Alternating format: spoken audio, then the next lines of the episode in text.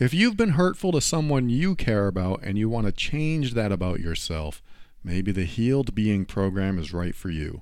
Life changing lessons and a private discussion and support group where you can be yourself, ask questions, and share whatever you want with me and others in the group. Check it out over at healedbeing.com. Life presents the toughest challenges. Every day you are faced with decisions that test your ability to express who you really want to be in this world. We're told to keep saying affirmations and keep thinking positively, but what do you do when that stuff doesn't work? Welcome to the Overwhelmed Brain, where you'll learn to make decisions that are right for you so that you can create the life you want now.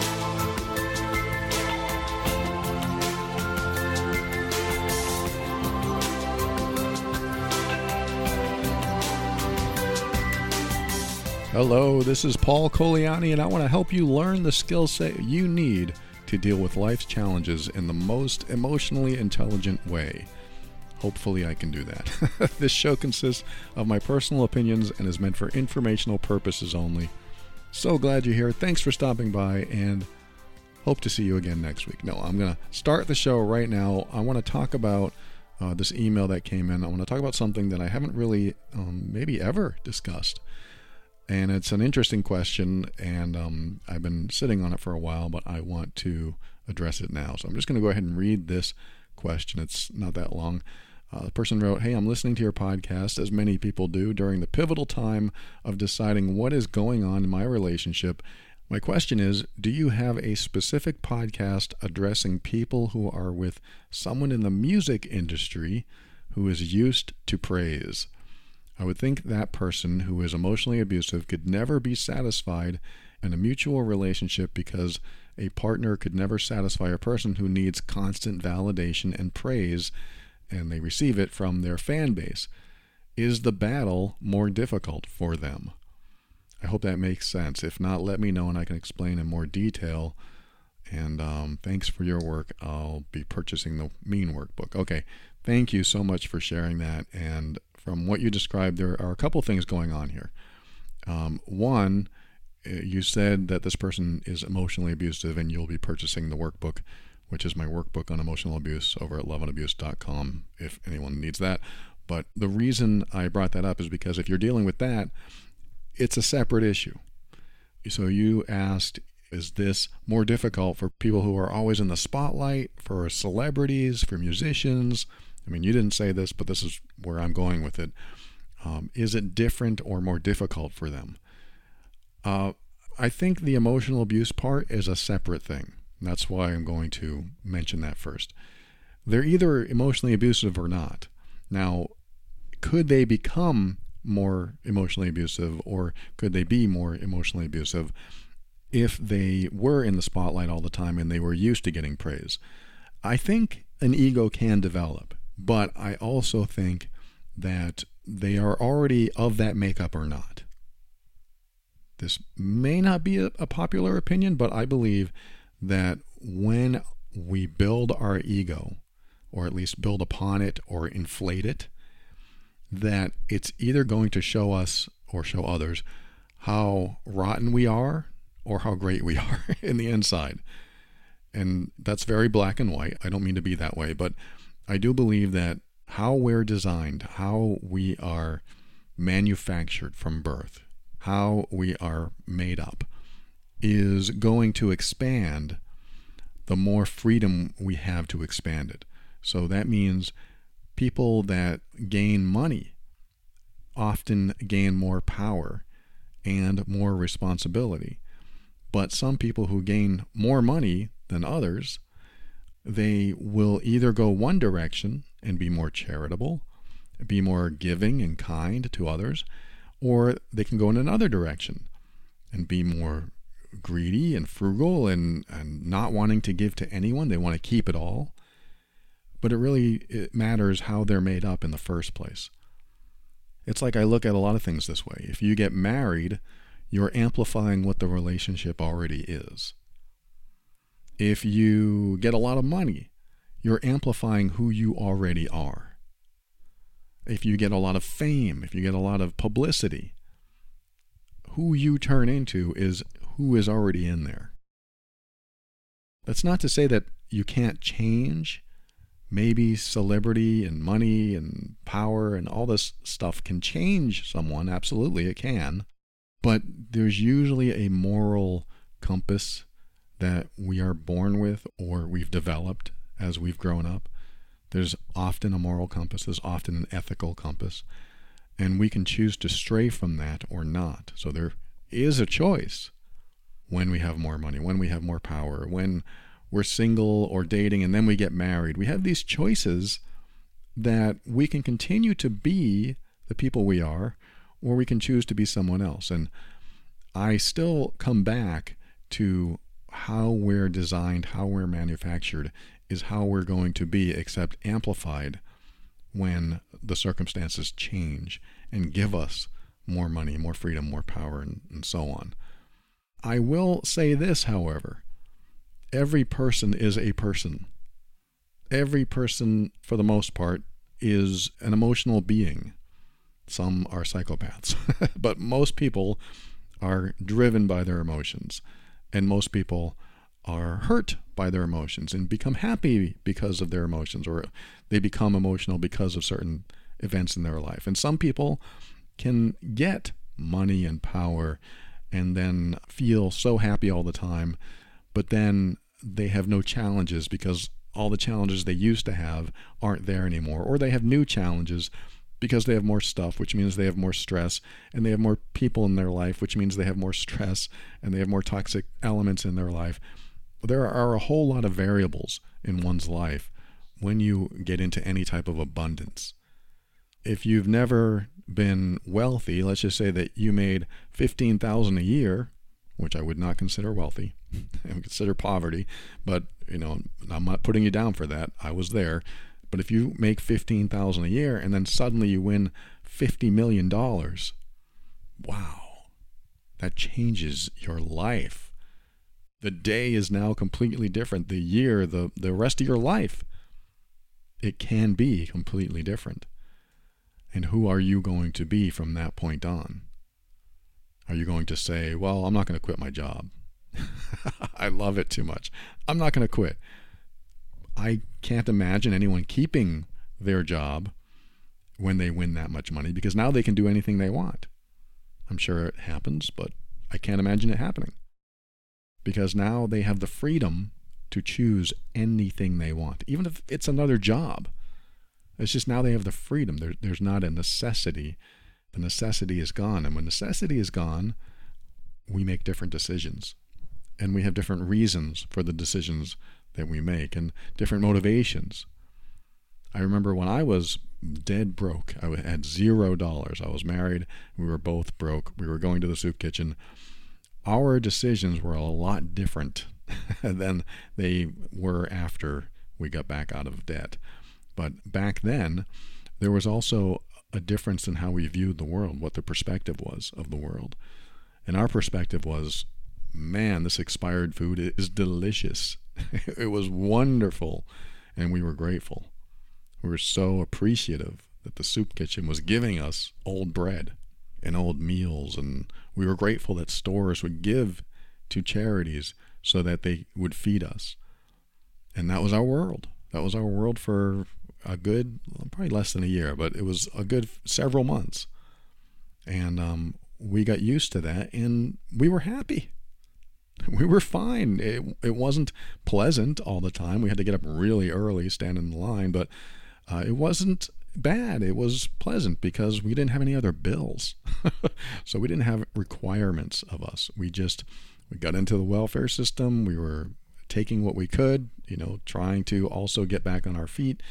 And then when we got back on our feet, you know, I made a promise to myself I would never be poor again because I don't want to be in that position. But it wasn't like I was unhappy. It was because I wanted more. I wanted more for myself. I wanted more to be able to share with my family and give to my family. And so I made that my goal, my promise to myself that I wouldn't be in that position again. It was because I really prefer more options. And this is what I am bringing up today is that when you have more options, who you are expands, it amplifies. And the more money you have, who you are amplifies. The more fame, the more publicity, uh, the, you know, if you're a celebrity, the more you have, the more of you amplifies. Now, the problem is, especially with celebrities, is that they can't have a public life. They are now limited. You'd think now their lives expand into anything they want, but maybe they just want to go to the store without being recognized. maybe they just want to go to uh, an event with other people, a gathering, and just enjoy a meal with friends. And the more popular you are, the harder that is to do. And you just have to change your life. That may or may not change who you are, but um, I'm going to tie this in to this person's question is that because the problems are different, then uh, how you handle those problems, how you cope, is going to determine whether you're happy or not. If you're a person who doesn't like their picture taken and you're really popular, you're probably not going to be very happy when you go out in public when people are following you around and stopping you to get your autograph and things like that. It's going to be very difficult. In fact, I've often considered this myself. As my show becomes more popular, I will eventually be recognized in public. At first, it will be exciting. They'll say, Whoa, Paul, oh my God, you're the guy that hosts that podcast. Now, fortunately, I'm on a podcast. Some people don't know what I look like. I don't mind. I don't mind that people don't know what I look like. At the same time, I wouldn't mind if somebody came up. So if you ever see me out there, that's fine. I'm not trying to talk you out of it.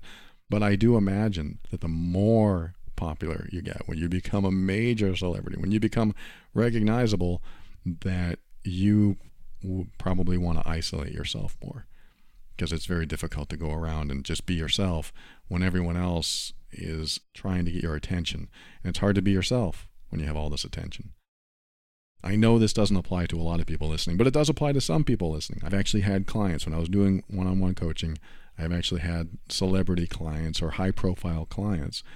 And quite honestly, they're just human. They're, they're people just like you and me. You probably already knew this, but they have the same issues. They have the same problems. They have the same romantic issues. They have the same family issues. They deal with anxiety and depression and all kinds of stuff. They have all the same stuff. The difference is um, everyone can watch it unfold. Whereas maybe uh, a minor celebrity like me can walk around, not be recognized, and not want to talk to anyone and just want to keep to myself. No one's going to care. Uh, that guy's over there. He's keeping to himself. I don't care. I don't know him. It doesn't matter.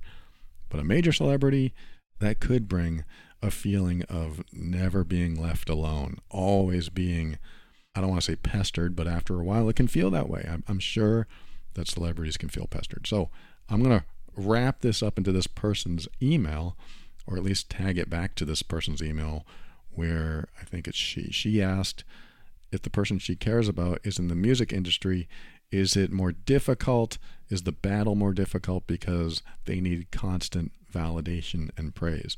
I will say this a lot of the celebrities I've talked to or that I know about or I read about, they're not looking for validation and praise. They just want to be left alone. but then you have uh, people that may have not reached the status where they get a lot of validation and praise, and so they constantly look for it because they feel empty inside.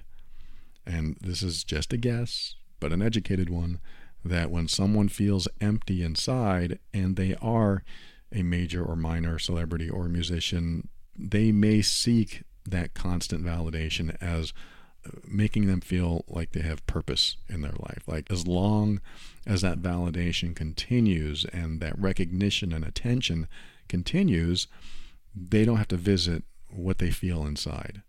It's always an external source that is a stimulation for them. And as long as they're continuing to get that external source or that validation that you mentioned here, then they don't have opportunities to reflect and introspect and think about their life in ways because they can look at their life and say, I've got everything I need.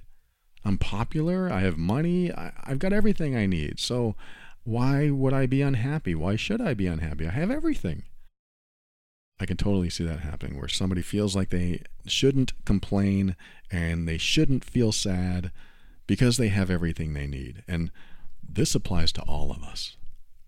This applies to you and me and anyone that's listening right now.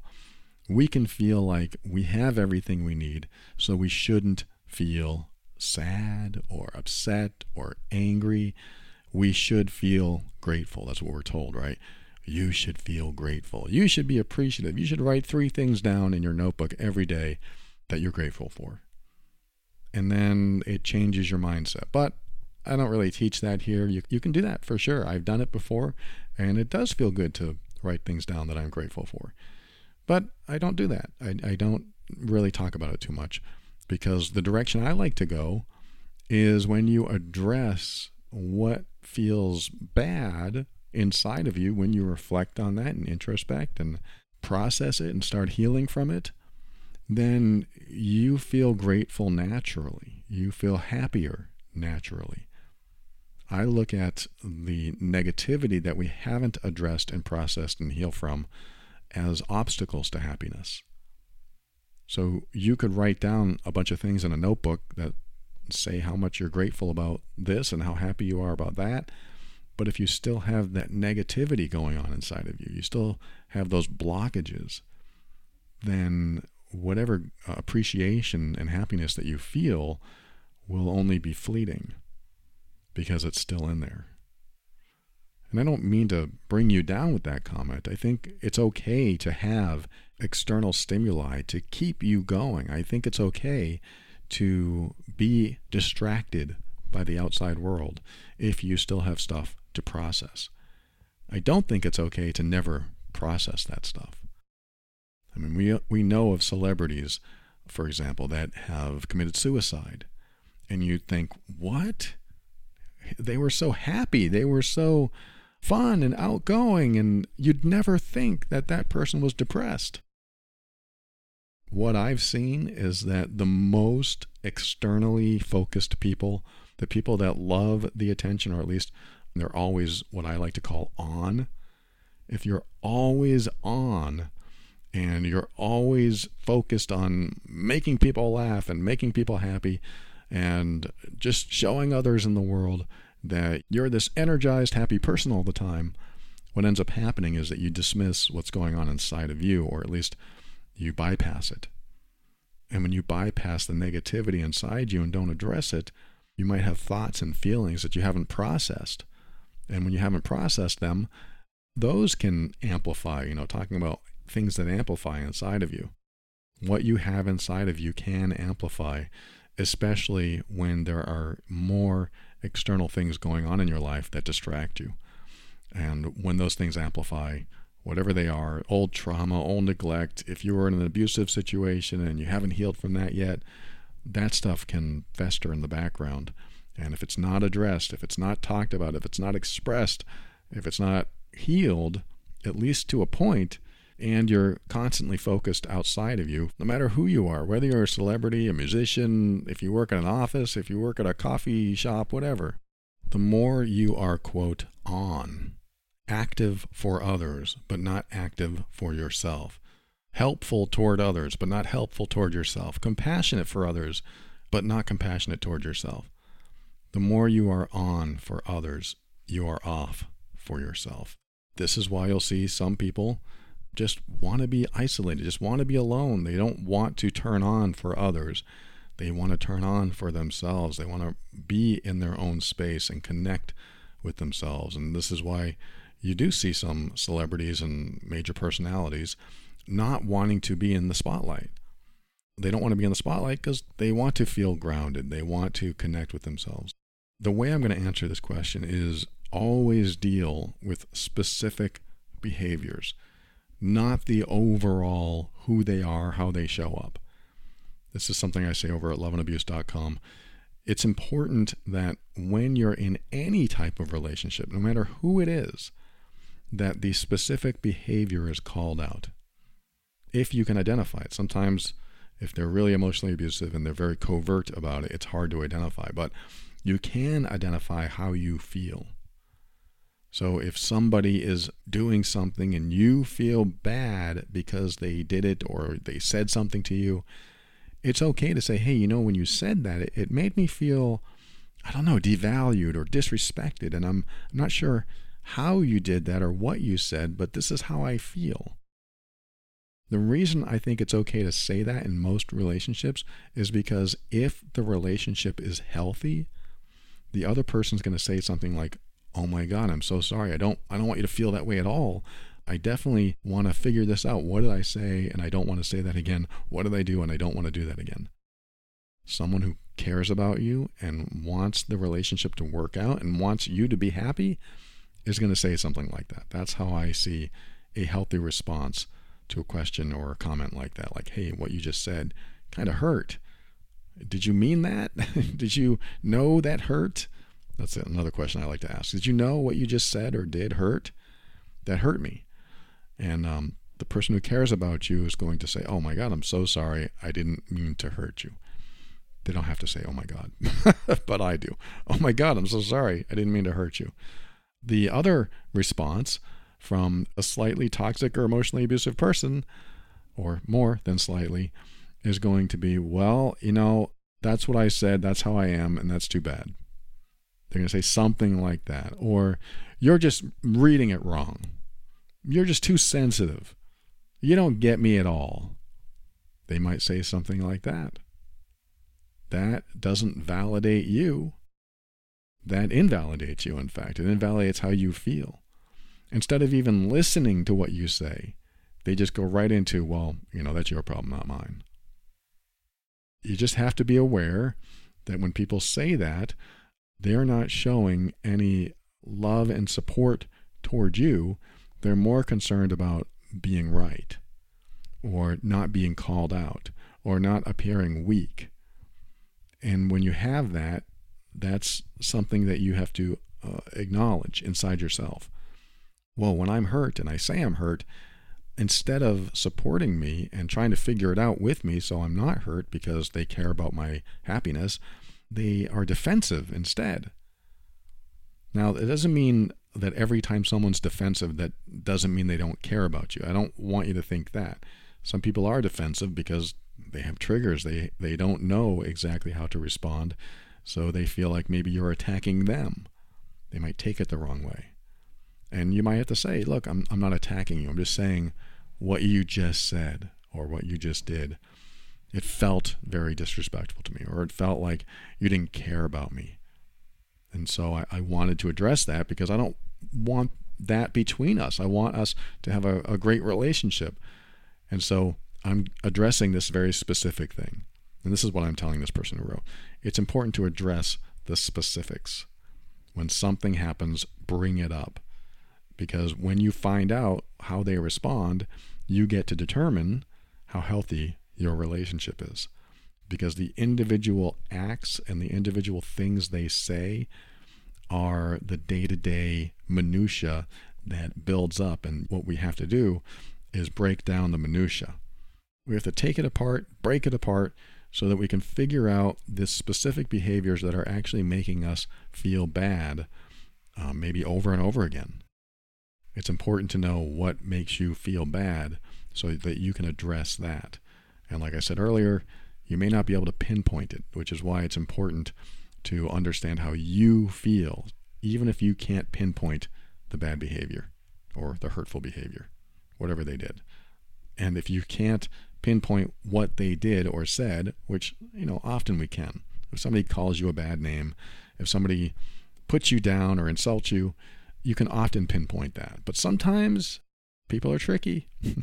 and if they're tricky, we have to go with how we feel inside. So that's really my answer to this person who wrote and said, uh, Is it more challenging for musicians? It can be. There's a lot of stuff that go on for celebrities that don't go on for the rest of the world. And they may be avoiding having to deal with what's really going on inside of them if they're in the public eye constantly.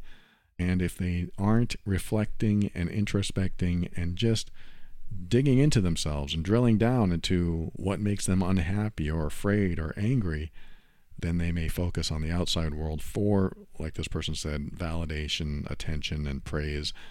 And um, because of that, because that exists, it can be more difficult. And this is why sometimes you hear celebrities just kind of fading away. They fade away because they don't want to have to deal with a lot of this stuff. You know, that's not the only reason, but a lot of celebrities don't like the inability to go out into public anymore because we're social creatures. And if you were getting followed and every time you turned around somebody was taking your picture or wanted to take pictures with you might be exciting at first but i think that'll wear on you after a while. So i don't know if i answered your question. Thank you so much for writing it. Thank you so much for reaching out. I hope it helps. We'll be right back after this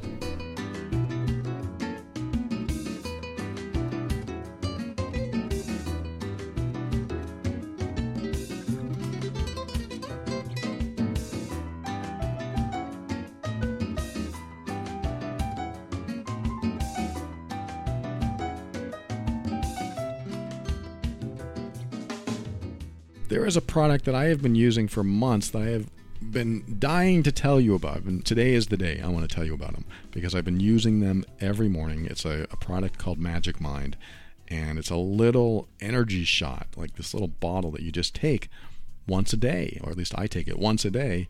The reason I wanted to tell you about this is because it has changed my life in two different ways. The first is how it's changing my relationship to caffeine. I drink caffeine almost daily. I love iced tea. And so I used to drink two full glasses and not sleep very well at night.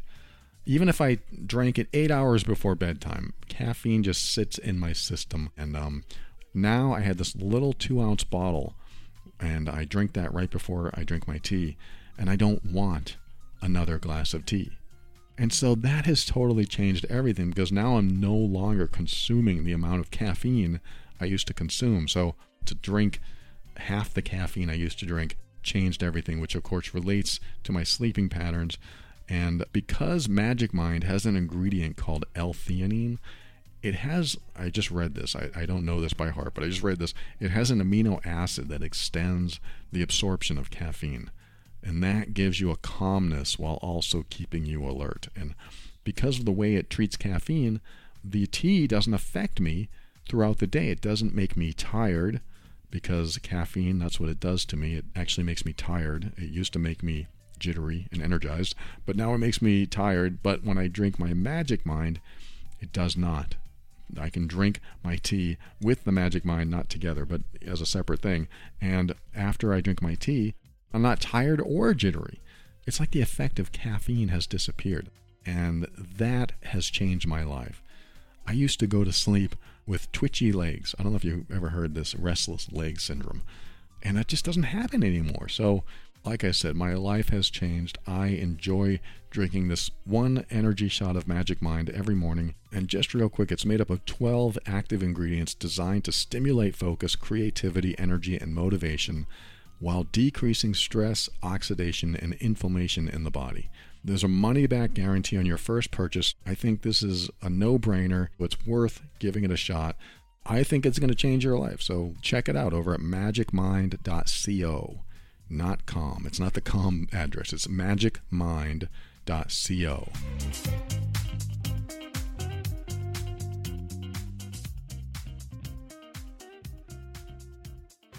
Welcome back. I'm going to read you another email really quick and see if I can help this person. It's a slightly alternate direction from the last segment, but there are some similarities. So uh, I want to see if I can help her. Her name, she wants me to call her Samantha, and she said, You've probably covered this, but I didn't see any episodes on it. So my issue is I have a narcissistic mom that I live with, and I'm not in a place to leave right now. I'm wondering how I can stop looking for validation through her or expecting her to be the mother I do not have. I don't feel like I'm looking for validation, but my sister does believe that I am consistently looking for it. I'm honoring my boundaries and staying firm with things like saying no and not taking things personally. However, she likes to accuse us of things that aren't true. For example, stealing money and not being home long enough to meet her needs, which is basically just being in the same house. She is projecting her issues from her relationship with her ex boyfriend onto me, and I am constantly feeling hurt because of this. I've been working on myself for the past four years to try to recover from her abuse, but I can't seem to let it go. If I could pack my family and move, I would, but I would honestly question whether or not she would be safe. My question is how do I stop being so hurt by the things she says?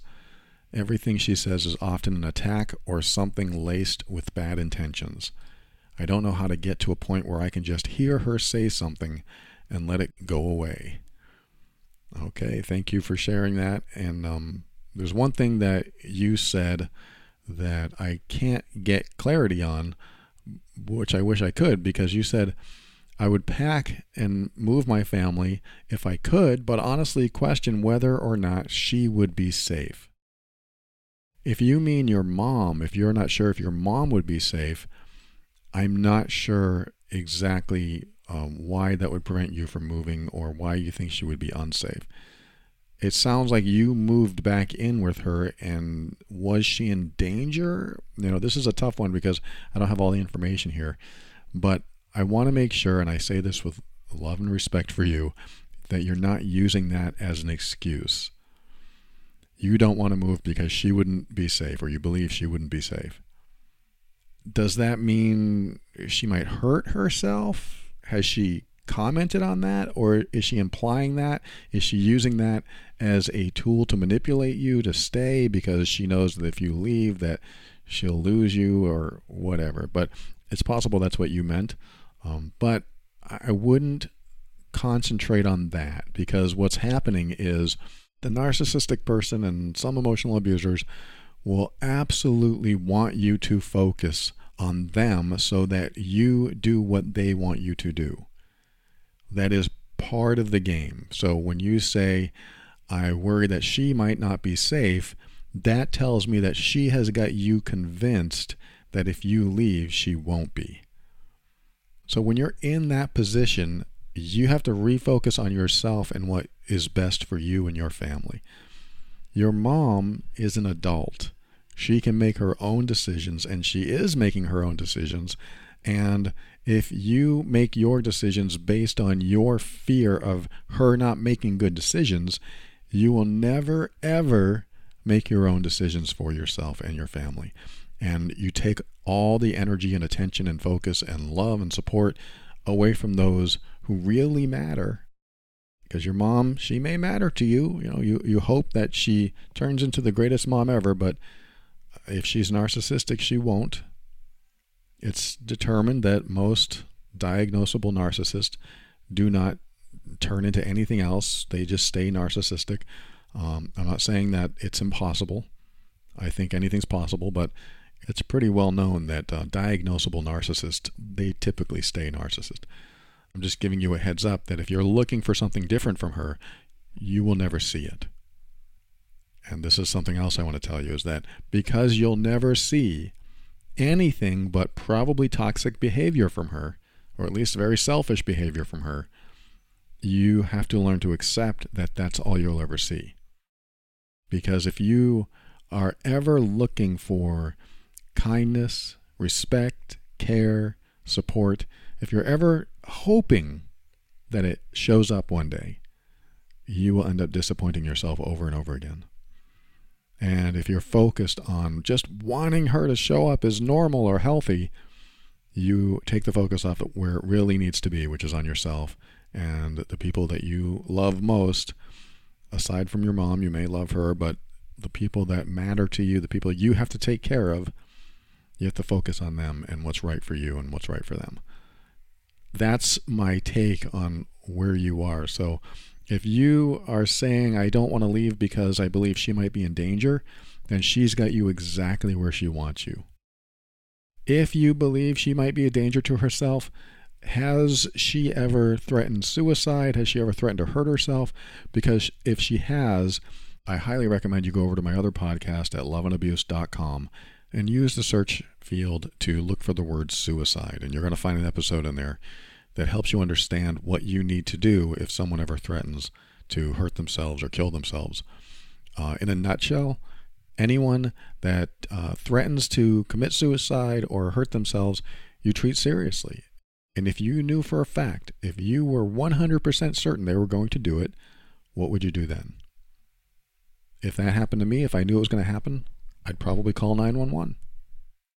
I wanted to at least talk about that first and foremost because if you aren't leaving because you worry about her or have a concern for her health and safety, and she really is narcissistic and she's really manipulating you, which it sounds like she is, then she has you exactly where she wants you. And that is part of the game.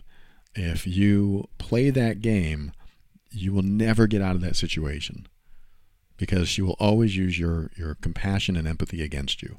She will always cause you to feel guilty, and that will stop you. And this is something that you need to overcome inside of you. You need to overcome that. And I know you're asking, how do I do that? Well, the first thing is just to accept that she's not going to change. This is her, this is who she is.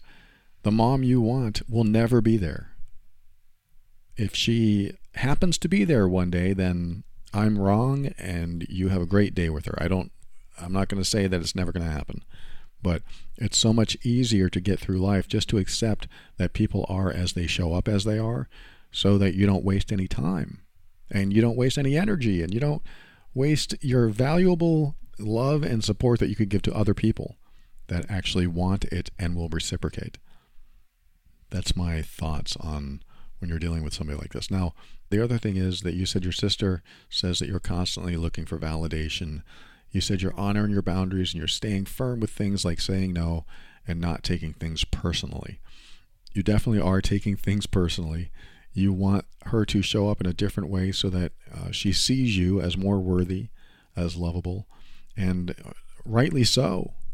You are more worthy and lovable. You are more important than she treats you. So you can't use her as the source for your sense of worth and your sense of lovability can't see her as that person that's going to show up and be that for you. So I have a feeling you know that's true because of what you said here.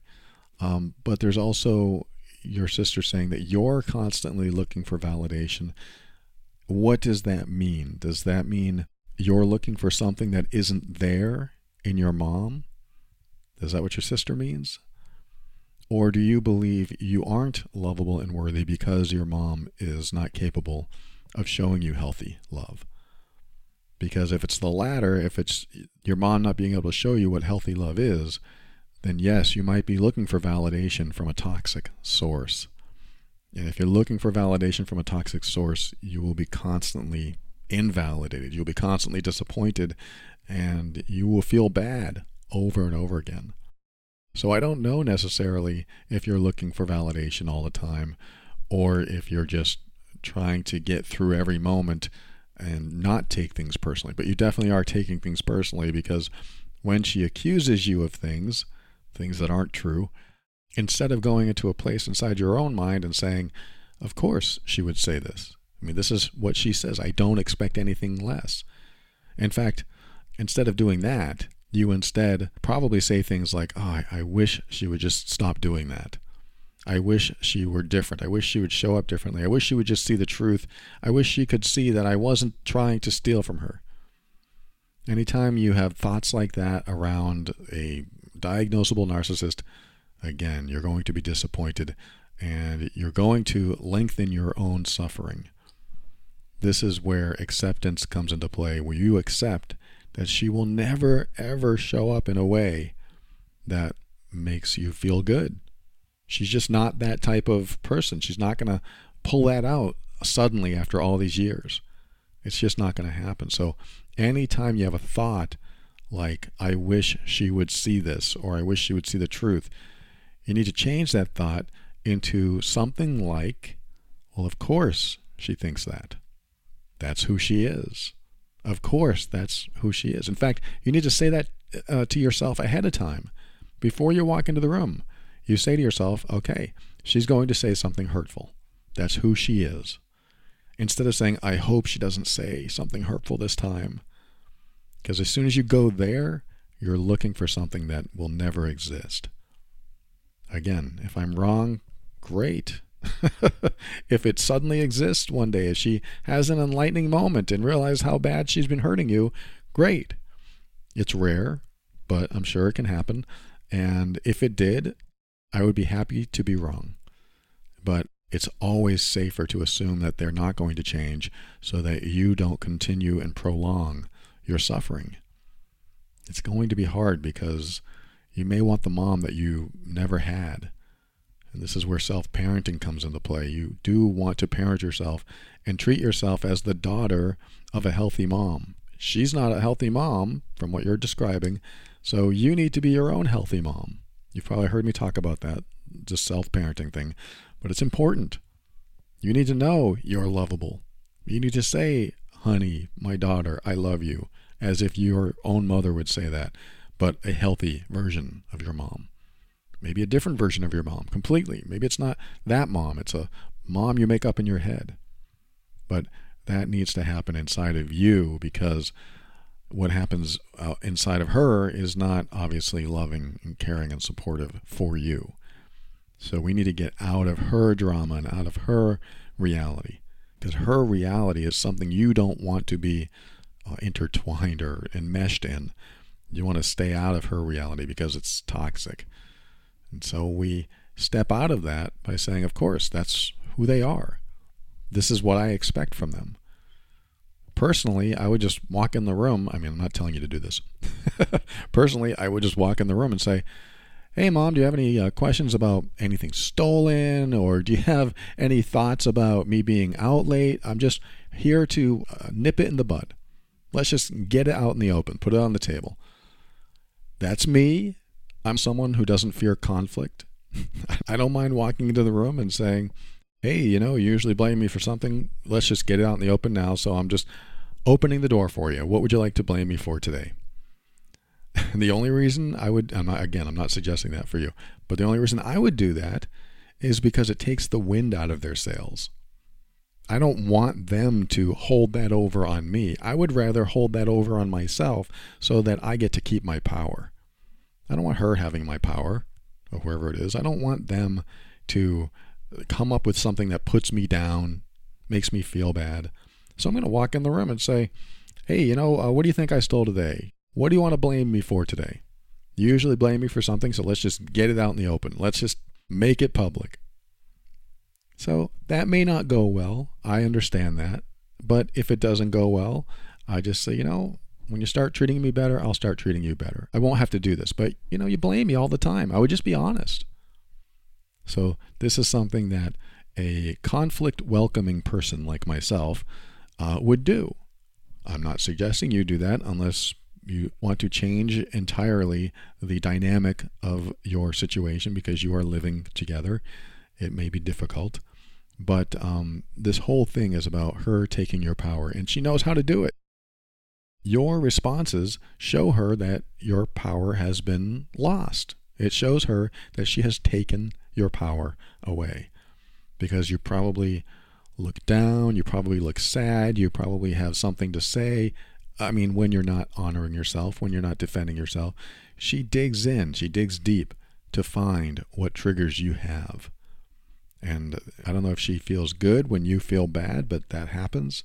Some people feel their power when they take others away. So you have to be aware that she is looking for ways to take your power. And once she finds that way, she repeats it. Oh, you stole from me again. Hey, that worked. Look at, you're sad now. This is great. You tried to defend yourself and you tried to honor yourself, but you're sad. I win. You know, the narcissist talking. You stole something from me. I know you did. I win because look at you. You're sad and you can't defend yourself. And then what happens if I say, you stole something, but you say, so what if I did? I'm not telling you to say that. I'm just saying if you wanted to go in an entirely different direction that I didn't suggest, that's what I would do. You may not want to do that. It may cause problems and it may create an issue with your family and all that. Um, but I really can't take crap. I really don't want to take people's crap. I just nip it in the bud, like I said. I just put it out there and say, this is what's going to happen. I know it's going to happen. So let's just get it over with. And then I can move on with my day. Any other insults, mom? I'm not saying you should do this at all, but this is how I feel. And I'm not even sure if that helps you at all, Probably not. But I do know that um, they look for your responses. The narcissist will find out what uh, you are sensitive to and what triggers you, and believe me, they will dig until they find it. And if you have no problem being accused and you don't mind if she looks for all those triggers and it just never bothers you, you know, sort of like the gray rock technique. Gray rock technique is when you act like a dull gray rock with no emotions. If you act like a dull gray rock with no emotions, uh, she will not know how to take your power because narcissists and a lot of emotionally abusive people know how to use your emotions against you. They wait for your emotional response. Oh, you have a sad look on your face. Gotcha. Oh, you're a little angry. I it. A little micro movement in your lips. Gotcha. Don't let them get you. I know that's easy to say and hard to do. But if you really want to step into your power, that means you show up as the most powerful person in the room. And when somebody tries to knock you down, you just laugh at them. It's just, it's funny to you because it's like a child trying to push down a, a brick wall. It's never going to happen. They can push and push, but it's a brick wall. It's not going anywhere. So, what I'm saying is not necessarily a how to, but I believe it's an attitude. I believe your attitude, your um, belief in yourself, your confidence in who you are, and knowing that you are worthy, and knowing that you don't steal, and knowing that you aren't trying to do anything bad to her, it's almost like you can say, Well, you can believe anything you want, but I know what's true. And you feel it inside. You feel confident when you say. I know what's true. You can believe that all you want, but I know what's true. That could be something you say. But again, anything you say to a narcissist or someone that's really toxic, it could make your life worse, which means you have to be more prepared down the road if it happens. I go in the direction of unwavering integrity because that is important to me. That's where I feel strong in my integrity and I feel strong in who I am and my character. I love who I am. I have earned being valued because I value others. And that's not my ego talking, that's just what I've chosen to believe. I've earned it. I've earned it. Therefore, you trying to take it away is pointless. You can't do it. It's intrinsic in me, it's hardwired. It can't be removed. If you remove it, you remove the whole thing. It is tough when you're dealing with certain people, especially when you've known them all your life. And yeah, toxic parents, they can be very difficult. But I want you to keep your power. I don't want you to lose it to anyone. And it may be difficult. Um, my last comment is my first comment. Don't use her being unsafe if she is trying to convince you that she would be unsafe. Don't use that as your excuse to stay. Because if it really is true, if you know she'd be unsafe, then you have to believe that 100% and do everything you can to make her safe, but you don't have to be the one to do that. You should be treated with kindness and respect, and you shouldn't have to deal with somebody else's um, toxicity. You've got to focus on your own stuff. And again, I know it's a challenging situation, but I do hope some of what I said has helped. Thank you so much for writing this, and thank you for joining me for another episode of The Overwhelmed Brain. We'll be right back with my thank yous and my goodbyes and my final words right after this.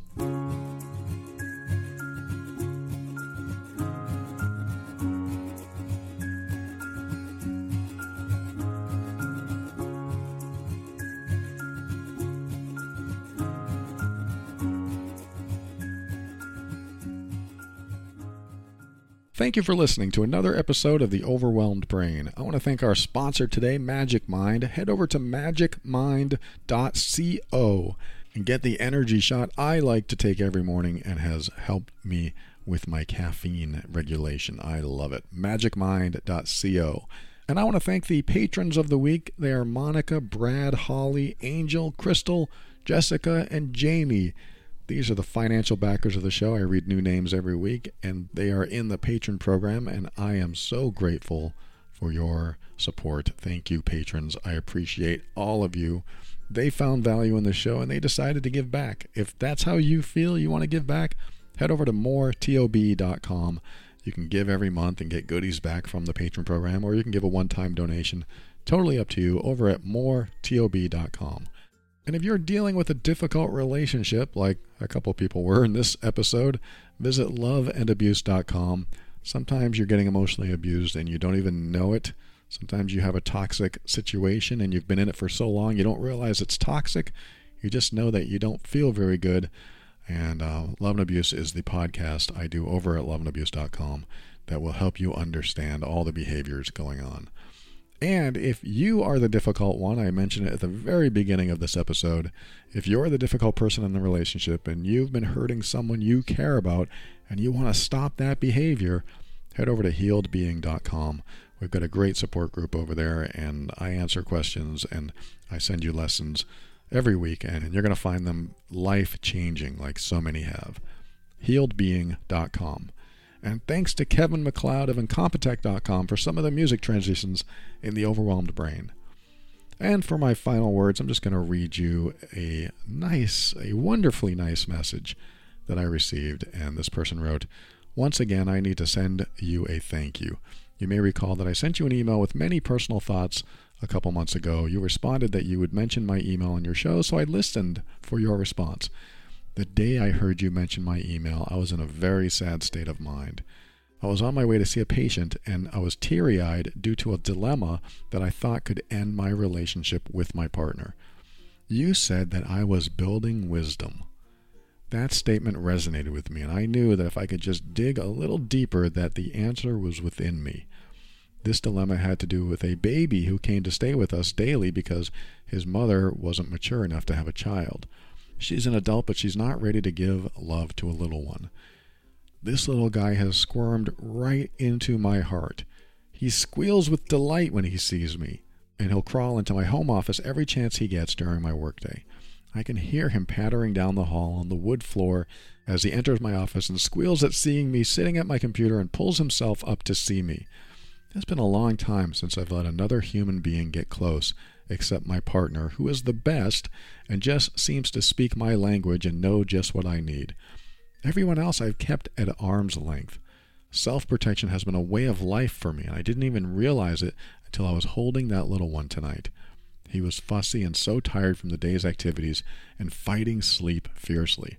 So we went for a walk outside to the porch swing in the moonlight and sat down. We could hear the crickets happily singing and see the headlights from the cars across the canyon and hear the hoot owls talking back and forth. The stars shone brightly with the glow of town in the distance. Baby looked over at me and smiled slightly, then nestled in against me and settled down to sleep. This is the moment that I realized just how much I'd been protecting myself from being loved and loving back. I realized that we cannot make someone be what they want them to be or do what they want them to do. The simple act of this child looking at me with that loving smile was enough to melt my heart and bring tears to my eyes. This little child cannot yet speak, but he has spoken volumes to my heart. I will be forever grateful for the simplicity of love. You can share this on your podcast if you like. I just wanted to let you know that your timing was impeccable. Life always seems to give us just what we want when we need it.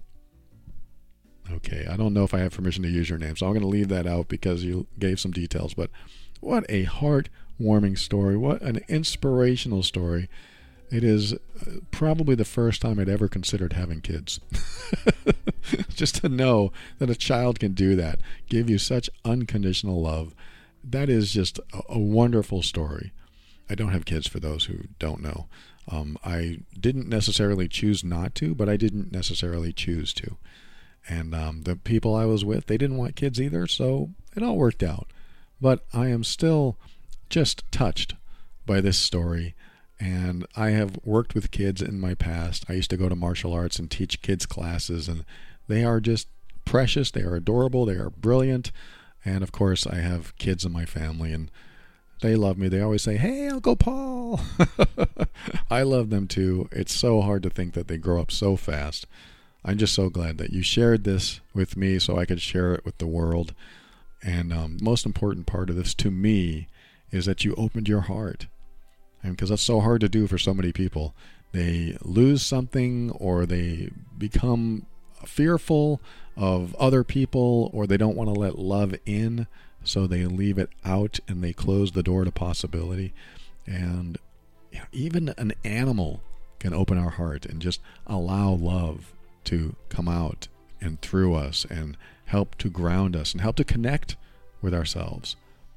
So I'm glad you shared that. Thank you so much. And thank you for tuning in today. I want to remind you to keep an open mind because this is what helps you step into your power. Always take steps to grow and evolve. You are powerful beyond measure.